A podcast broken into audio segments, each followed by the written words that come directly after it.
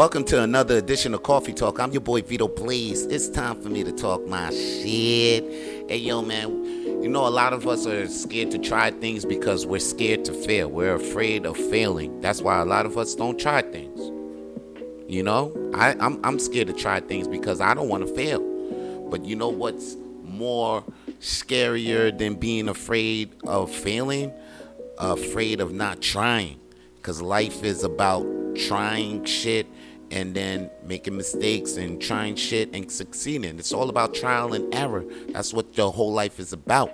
And life actually stops for a lot of motherfuckers when they stop trying because they're scared to fail. But they shouldn't be scared to fail. You should always be scared to not to try. Cause once the minute you not trying, that's when it's really over.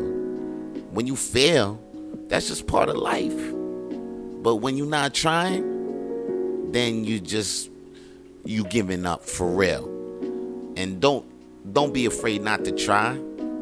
Always try. And that's all your boy got to say for today's coffee talk. Holla at your boy. Peace.